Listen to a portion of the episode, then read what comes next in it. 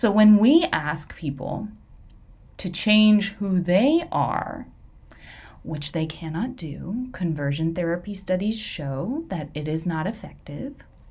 There is no praying the gay away because this is the most authentic version of this person. But when we ask people to change who they are, we ask them to separate themselves further from God rather than pull themselves closer.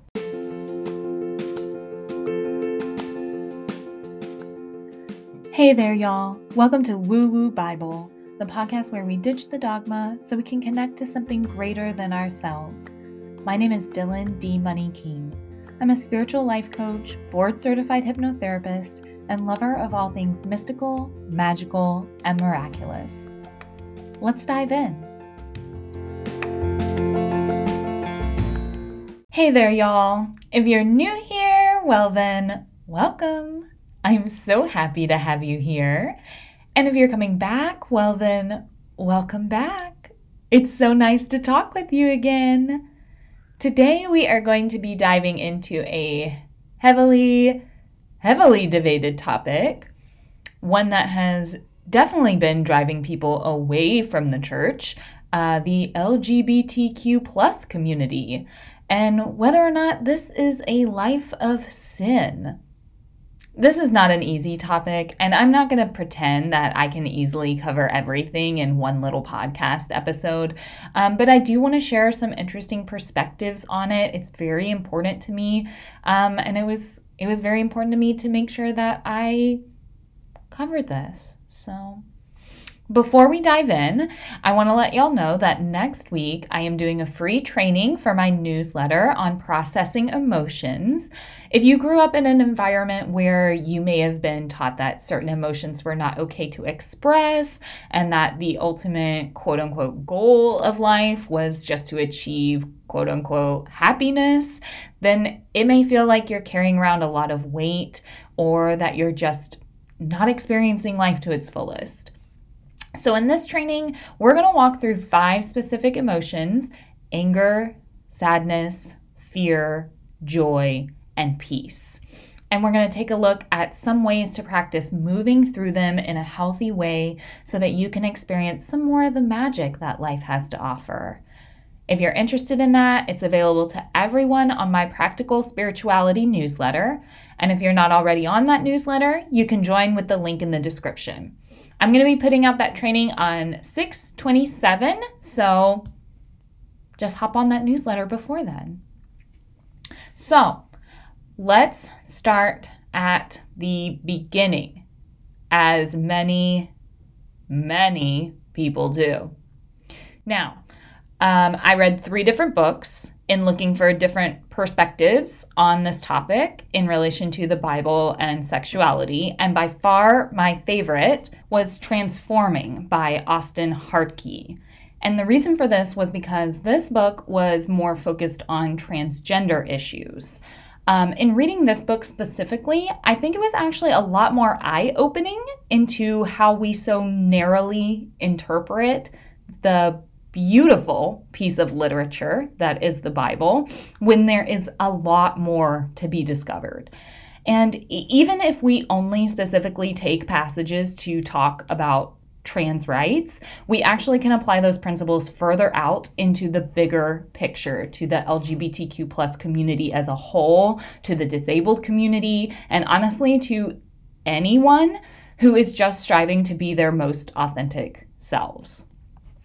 So let's talk about the beginning Genesis.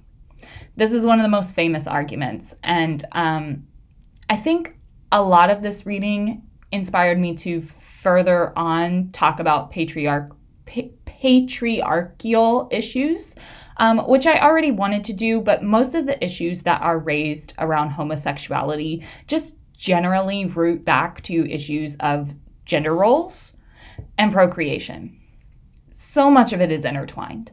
But a lot of churches, not all, but a lot, have decided that women can be more like partners and dismantled a lot of stronger patriarchal structures that exist to some extent. we sort of see this reflected in our society. I think the most interesting thing we can learn when we pick up and read the Bible, really dig into it, is that we can just see how similar our society is. We've come a long way, somewhat due to teachings that spiritual leaders like Jesus provided over the years, but also scientific innovations as well but there are so many instances where we are just falling into the same traps again and again because we are not learning, we are not listening, we are misinterpreting, we are deciding to prioritize dogma or rules over people. And it's very interesting because you will see like the same kind of situations played out. So you'll see it on like a small scale inside of the church, and you'll see it like ripple out into um, the United States in particular. If you're listening from another country, I'm sorry I don't live there, um, but you know, the patriarchy is not only America's problem, although it's a big problem here.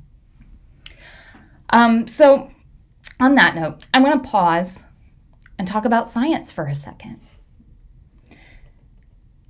I understand how validating the science might be for some people. To be able to look at brain scans and prove that someone's mind um, is more similar to a woman's, even though they were born in a man's body or say that men are more likely to be gay if they aren't the firstborn. We want to be able to attribute these things to a scientific backing so that it can be validated as being born this way. Um, but I don't think we need that validation. We don't ask people for brain scans to prove that they're supposed to be a lawyer or an artist we don't ask people if they have the right genetic code to be shy or more outgoing. Even a good astrologer will tell you that it's not um, a definitive future predicting or fortune telling. It's it's a potential path of what might happen. It's an art. I think it's time that we stop trying to explain the reason why people identify as the way they are we keep people on the defensive and trying to find sources for their very existence when they literally don't need it. They don't need to prove who they are or why they're here or why their experience is why it is.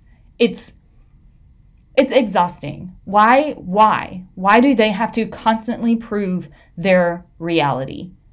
It just is. It's their reality. Stop. Nobody needs to prove to you that the science says they're always going to be attracted to men, or that they are experiencing gender dysphoria, or that the science proves that their human rights are just as important.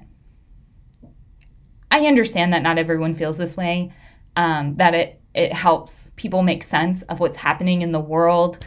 Um, maybe it helps them make sense of other people, or it helps you make sense of yourself. And if that's your reality, that's just as acceptable. Um, but I also think that it's it's time for us to start moving away from needing some sort of science scientific backing for this. Um, I don't think you should have to prove to anyone who you are when you know or even when you're just exploring who you are, when you're trying to figure it out and you're trying to navigate it. We just need to be at a point in our society and in our culture that we just accept that people are navigating, figuring out who they are, and accept it when they tell us what their truth is. And if their truth changes, which for many, many people it does, especially if they are navigating um, the transgender journey. Um, a lot of people, that is a very, very complicated journey for so many people. We just need to accept them at their point when they are. Like, that's literally, there is so much, there's so much scripture on that. It would be the longest podcast ever for me to cite all the sources on that. But guess what? I don't have to because you should know it. You just, you know it. You know it in your heart to be true because you want somebody to accept you as you. All right. We're going to move on to the beginning. So, in the beginning, God creates earth. He makes light. He makes dark. He makes day. He makes night. He makes water. He makes sky. He makes man. Male and female, he made them. This is, that's the big line that people take away. They're all gung ho on the male and female, he made them. And then they'll take that later on and they spin it into this is why marriage is important and you, blah, blah, blah. There's like a whole spiel about it. So let's. I'm already not going to get into gender roles right now. We're going to talk about some different stuff and save that for a later time. But let's Let's look at this, okay? This is one of the most poetic chapters of the Bible. In my opinion, Genesis is like beautiful. It's beautiful. It's like an incredibly incredibly beautiful literary device to showcase the um, creation of the world. And it doesn't even have to be God. It can be source, it can be the Big Bang. Like it's just a really gorgeous depiction. Um, it doesn't take the time to list out every single plant, every single animal or bird that God made. It says day and night, but it doesn't mention all the times in between. It talks about water and land, but it doesn't talk about the beach or the marshes or uh, the lakes or the rivers. Like it doesn't it doesn't talk about all of this. So if these pieces are left out, if there's if this is just a literary device being employed this kind of opposite this duality um, there's all this nuance that can be interpreted. There's all this nuance of between. Why not the same with human? We already know that there's other things that pop up with humans, right? We know that intersex people exist. We don't sit here and go, well, God made a mistake because God doesn't make mistakes. We know that there there is literally there are literally people who are born who are not just male and female. So like to just say that this entire thing is not talking is is not all encompassing like there's so much missing. It's a literary device. Later on in Genesis, there's the whole you know, the fall. Um, I really like A Course in Miracles version where they are talking about it as the separation. And I think that this whole beginning just holds it up even further. If we are made in God's image, He's not so much concerned with our physical characteristics. The story of Adam and Eve covering their naked bodies is not so much about them literally clothing themselves. It's not like the beginning of fast fashion, um, but it's about them trying to hide who they are, separating themselves from the Creator and pulling further and further away. So when we ask people to change who they are, which they cannot do. Conversion therapy studies show that it is not effective. There is no praying the gay away because this is the most authentic version of this person. But when we ask people to change who they are, we ask them to separate themselves further from God rather than pull themselves closer. Or we tell them that they aren't welcome in spiritual communities as they are, and we shut them out, which is also, you know, never ever the case. If you're going to cite the Bible from the beginning, you have to look at the larger context, the overarching themes. You cannot specifically say, well, male and female, that's it, cut and dry. What a boring way to look at things. So,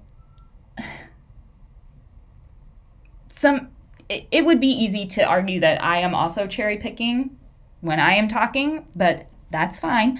I'm not perfect, and like I stated at the beginning, I cannot encompass a complex topic in this short time. And most importantly, this topic continues to change as the world changes and needs adaptability over time. So, 20 years from now, I hope we're having a different discussion. I hope we are poring over these passages in a different way. The core issue at the debate from both sides is that we have found the same couple of passages, decided that that's what they mean, and are arguing the same side without listening. But spirituality is a constant learning process, and that means continually opening our hearts to hearing and learning and growing.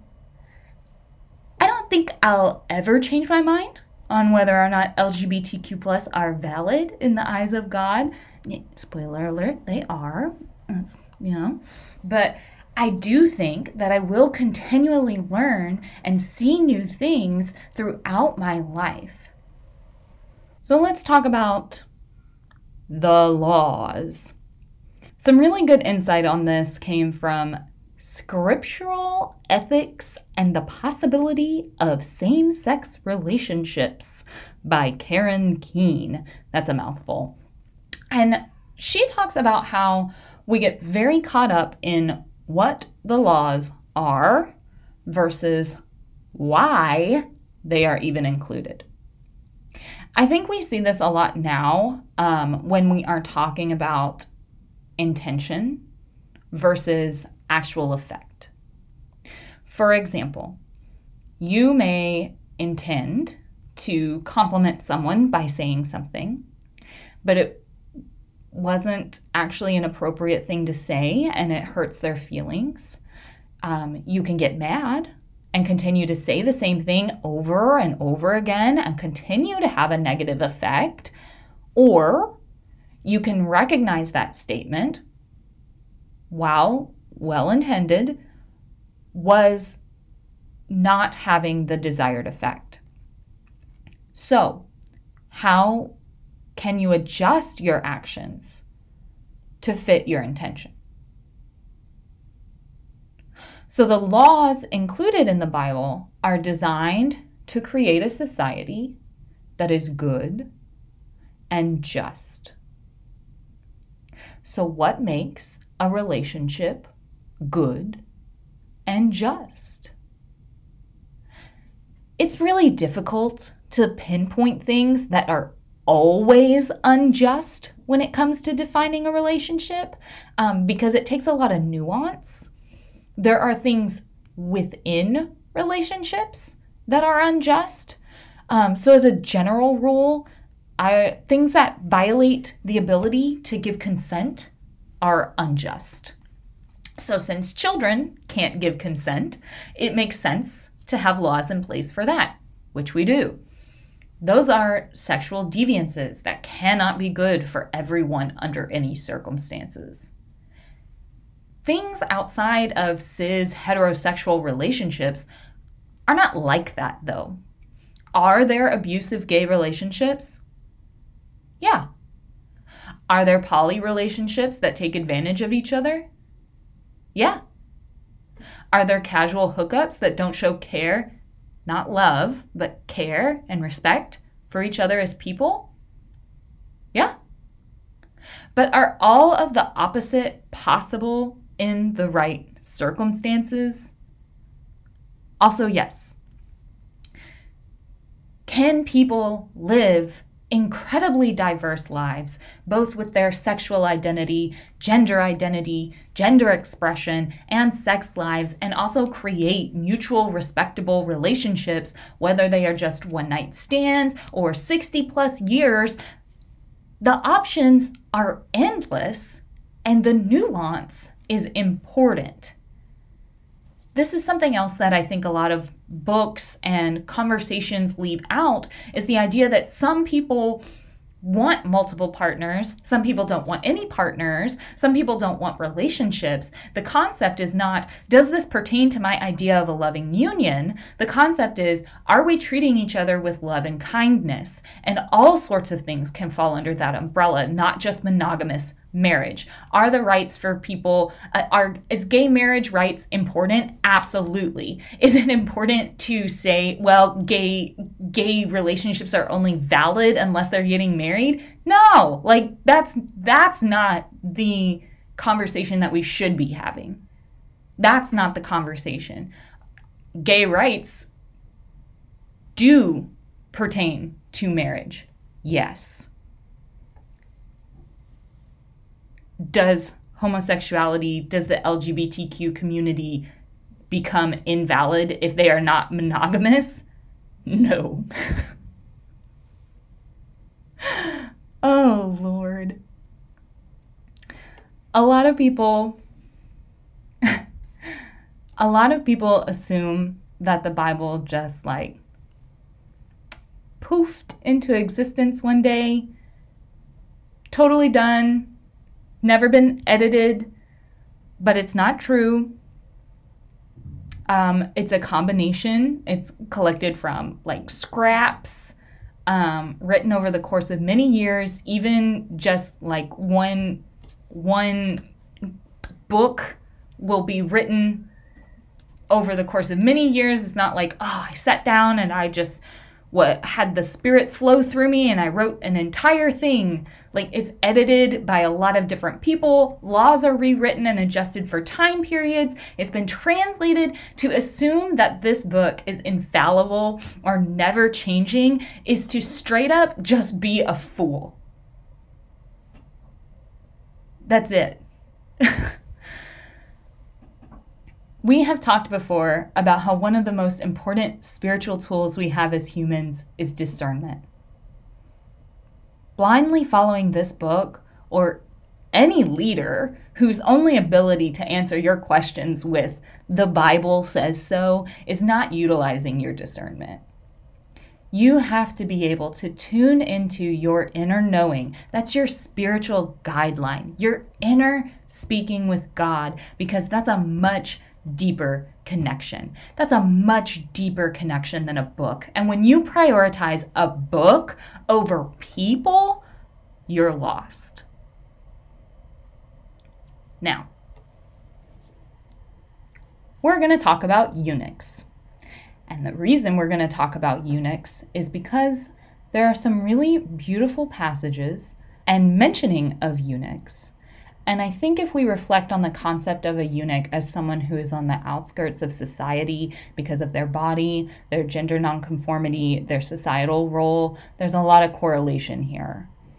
So, a eunuch is a man who has been castrated, generally against their will, so they can serve in a harem and not impregnate anybody. Um, Although there are examples of people choosing to become eunuchs specifically to become closer to a life of Christ because celibacy is hard, but it's easier if you cut off your genitals. So let's start with Isaiah 56.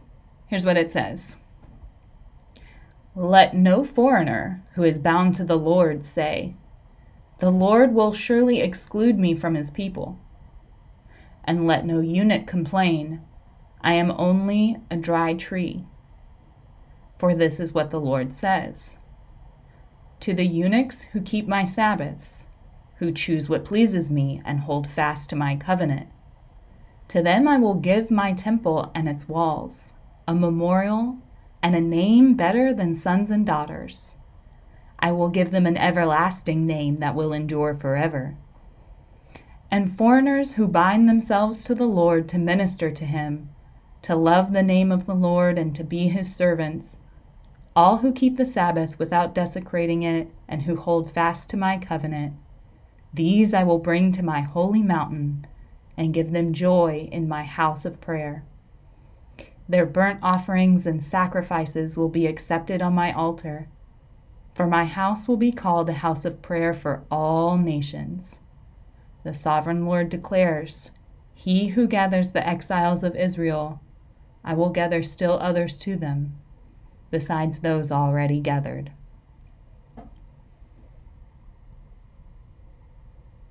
Okay, what does this passage say? Because, I mean, I don't see anything that says conform to what everyone else is doing or I'll smite you.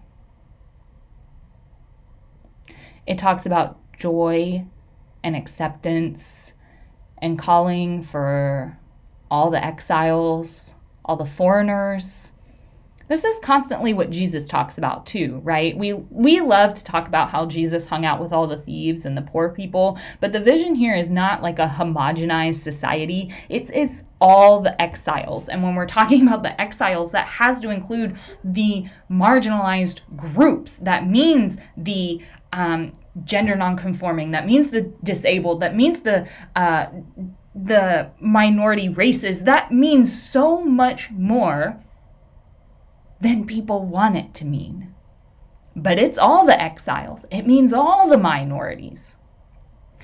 Everyone who has previously been excluded through all these complicated hoops, when they are called, when they hear that voice and they come home, that's it. He doesn't even call them sons and daughters. He says, I will give them a name better than sons and daughters. I will give them an everlasting name that will endure forever. Jesus talks on this some in Matthew. So most people focus um, on Jesus talking about divorce and adultery, um, but I think there are some things that they miss out on here.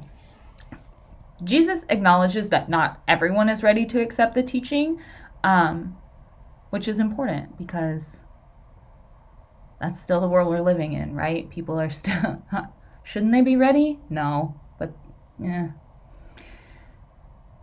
So he says some eunuchs or you know gender nonconforming people are born this way. Some are made that way by other people, like the people who have been enslaved and mutilated. And some are eunuchs by choice, so, those who decide to live lives of celibacy, although, like I mentioned earlier, there are people who took this very literally and castrated themselves. Um, but because of the patriarchy, we now take this as an allegory, which personally, I think it's fine as an allegory. I think that's cool. Um, but it is a little funny to me um, that they had to say, uh, no, you, you know, you don't need to do anything drastic like that. Like, you know, you don't need to be less manly. You don't you don't need to be less rich. Um, you can you can still be a Christian. Don't worry about it. Um, because it just really shows how over time they just watered down the message in order to convert more people. Like, okay. Um, another thing throughout Jesus' entire story, he does some pretty miraculous healing, right? Like, most people know that. He does some healing on leprosy, some blind people. He brings people back from the dead. I mean, like, there's some healing going on. But he doesn't go and cure a eunuch or change someone's sexuality. He actually kind of lifts the eunuch up as someone to maybe be emulated. You know, so much so that people were like, ah, if we want to really follow in Jesus' step, we should become eunuchs ourselves. And they castrated themselves. So, like, if Jesus doesn't find this something to be important to fix, why are we so worried about it? Why are we trying to pray the gay away when Jesus didn't do that for people when he was walking around?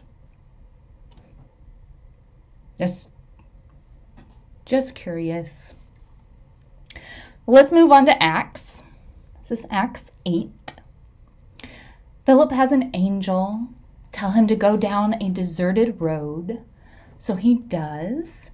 And there he finds an Ethiopian eunuch. So, got the outsider, the foreigner, all the bits layered on.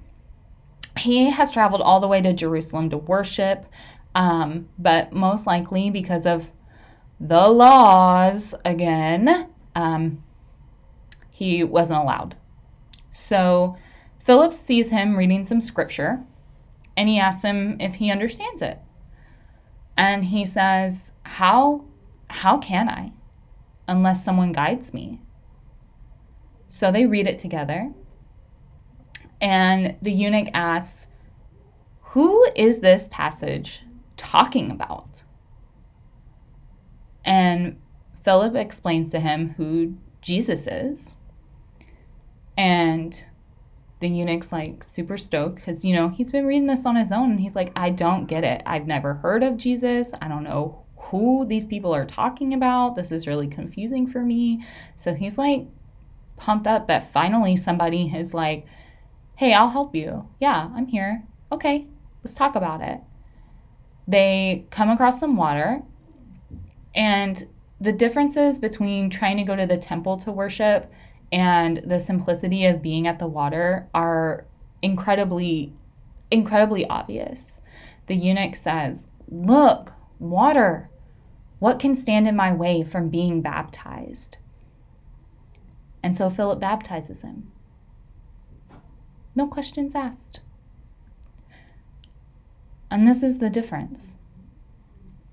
We as people don't get to make decisions about whether someone deserves to experience their connection to God or how they experience or what their reality is like.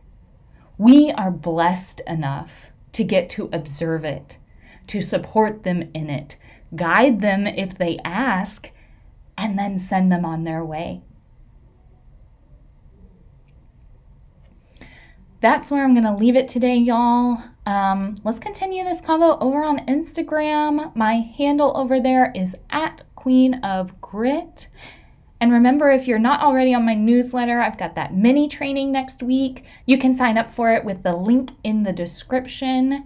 If you're enjoying this podcast, please like, subscribe, rate, all those podcast things. Share it with your friends, share it with your enemies, turn them into better people. And remember, until next time, stay mystical, note the magical, and embrace the miracles. Bye.